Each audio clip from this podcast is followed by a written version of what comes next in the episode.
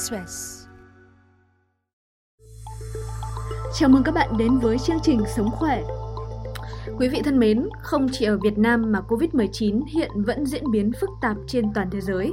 Một số nước đã qua đỉnh dịch vẫn được dự báo có nguy cơ tái bùng phát. Nhiều nhà chuyên môn khẳng định các kịch bản để Covid-19 kết thúc sớm là khó xảy ra. Trước sự tàn phá và mức ảnh hưởng khổng lồ của đại dịch này, câu hỏi được đặt ra là liệu bao giờ thì Covid-19 kết thúc và khi đã có vaccine thì dịch sẽ được dập tắt hoàn toàn hay không? Chúng tôi đã có buổi trò chuyện với bác sĩ Nguyễn Hữu Khanh, trưởng khoa nhiễm thần kinh Bệnh viện Nhi đồng 1 thành phố Hồ Chí Minh về chủ đề này. Vâng, xin chào bác sĩ. À, dịch bệnh tại Đà Nẵng còn khá là phức tạp, vậy thì à, bác sĩ đánh giá như thế nào về tình hình hiện tại ạ?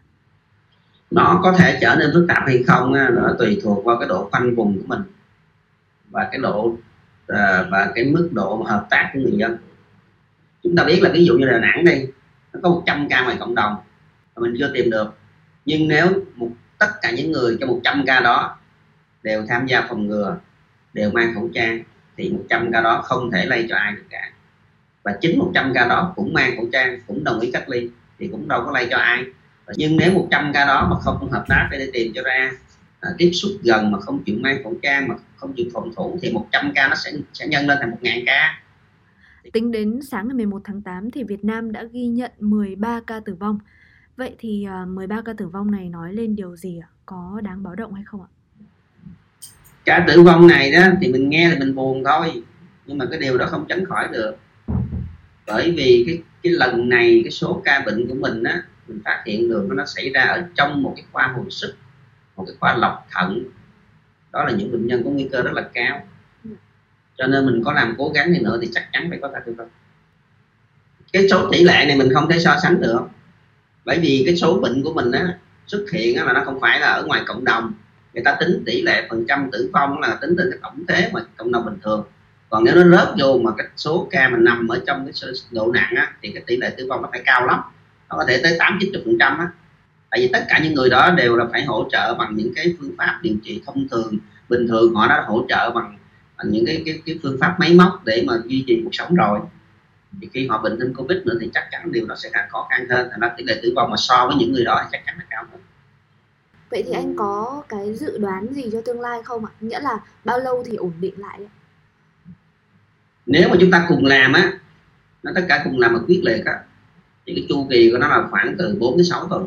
Mình mới có thể ngăn được cái, cái sự lây lan của nó. Và khi nó không lây nữa cái người bệnh nặng không bị nữa thì lúc đó mình mới chặn được cái tỷ lệ tử vong. Còn mình nếu để, để tự nhiên thì cái nào hết chịu tám người bệnh thì nó mới bớt được. Nếu mình nhìn ra cái bức tranh chung của toàn thế giới, theo bác sĩ thì có những kịch bản nào để kết thúc đại dịch Covid-19 ạ? cái kịch bản này nó có nhiều khả năng xảy ra. Thứ nhất là tất cả đều đều bị hết thì nó sẽ có miễn dịch nó không lây lan nữa và cái tốc độ này tùy thuộc vào cái độ mà, mà, mà, mà, mà tiếp xúc miễn dịch đấy là của của của cộng đồng như thế nào. Kịch bản thứ hai là người ta chế được vaccine. Thì lúc đó người ta đưa vaccine ra thì sẽ tạo miễn dịch cho mọi người. Vậy thì điều gì sẽ xảy ra nếu như mà để lây lan tự nhiên như là cái kịch bản đầu tiên mà anh vừa nêu ạ? Cái điều đó rất là rất là nguy hiểm là bởi vì trong cái cộng đồng ở những cái người mà, mà, mà, mà trên thế giới á, thì sẽ có cộng đồng rất là mỏng manh. Họ có bệnh nền họ lớn tuổi. Thì lúc đó thì tất cả những cái người đó nó sẽ tử vong một cách ồ ạt. Và chúng ta chú ý là nếu mà tỷ lệ nó tử vong khoảng hai phần trăm mà nó xuất hiện một năm á thì nó khác với cái chuyện là tử vong ồ ạt như vậy nó xuất hiện trong vài tháng.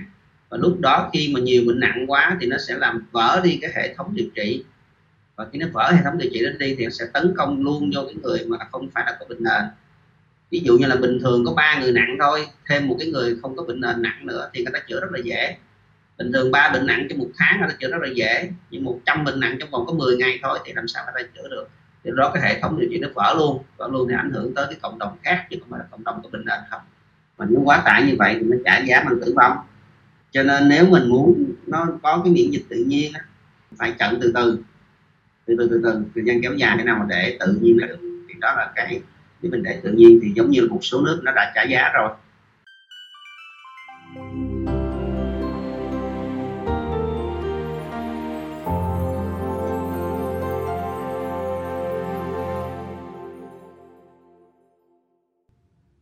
Đến thời điểm này thì việc nghiên cứu và điều chế vaccine trên thế giới cũng khá là khả quan. À, vậy theo bác sĩ thì sau khi mà có vaccine rồi thì dịch có thể tái bùng phát hay không ạ? Nếu mà cái vaccine nó hiệu quả đó thì chắc chắn nó không tái bùng phát được. Có lẽ đương nhiên là người ta sẽ chích trước cho những người có yếu tố nguy cơ trước. À, hiện nay đó 100 người bệnh đó thì chỉ có vài người nặng thôi thì và người ta cũng biết được cái đối tượng nặng là ai thì lúc đó sẽ chích trước cho những người đó để người đó không bệnh thì không nặng. Còn mấy người nhẹ thì chích từ từ. Nếu mà có vaccine thì chắc chắn là nó sẽ quyết được. Nhưng với điều kiện là vaccine nó phải có tác dụng. Vậy vaccine hiệu quả được đánh giá dựa trên cái yếu tố nào? Tiêu, tiêu chuẩn của vaccine là nó được nó, nó được ờ, là lượng là cái độ tinh khiết rồi cái độ tạo miễn dịch rồi cái độ an toàn. Vaccine ở đâu cũng vậy thôi. Thật sự là ở Việt Nam mình á thì cũng có sản xuất nhiều vaccine rồi muốn làm một cái vaccine có hiệu quả đó thì nó đòi hỏi phải từ 16 tới 18 tháng rồi mà chúng ta biết là từ hồi có dịch tới đây thì nó nó nó, nó tầm khoảng 6 7 tháng thôi. Cho nên muốn mà biết cái vaccine hiệu quả hay không thì mình phải thử nghiệm ở nhóm nhỏ nhóm lớn. Thật sự ra kỹ thuật mà để điều chế một cái vaccine mà mà mà mà từ một con virus mà đường hô hấp á thì nó không phải là quá khó đối với những cái ngành vaccine lớn.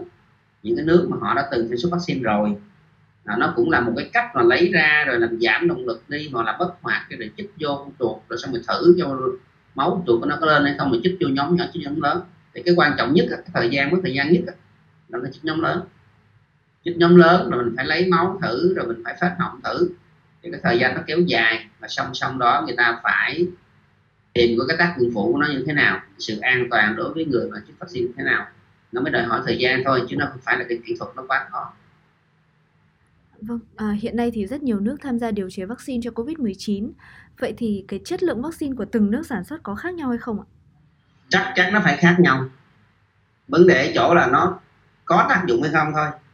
Cũng tùy theo cái nghiên cứu đó, người ta đo, người ta thấy là cái nồng độ nó cao thì nó kéo dài bao lâu thì nó mới xác định được là cái cái mũi vaccine này nè nó có thể tác dụng suốt đời hay là tác dụng trong một năm hay là trong năm rưỡi ba năm thì tùy cái nghiên cứu chứ hiện nay không thể trả lời được cái vaccine đó là nó có tác dụng suốt đời hay tác dụng thêm bao lâu mình phải coi cái nghiên cứu đó mình mới biết được theo như vừa nói thì thời gian miễn dịch của từng loại vaccine sẽ khác nhau và thường là sẽ không kéo dài cả đời. Vậy nếu trong trường hợp mà vaccine chỉ tạo được miễn dịch trong một khoảng thời gian thì có gì đảm bảo là dịch sẽ không tái bùng phát ạ? Con người thì có đã sống chung với rất là nhiều virus chứ đâu có phải là là riêng cái cái cái ờ, cái cúm cái corona này đâu con người cũng đã từng sống chung với cúm.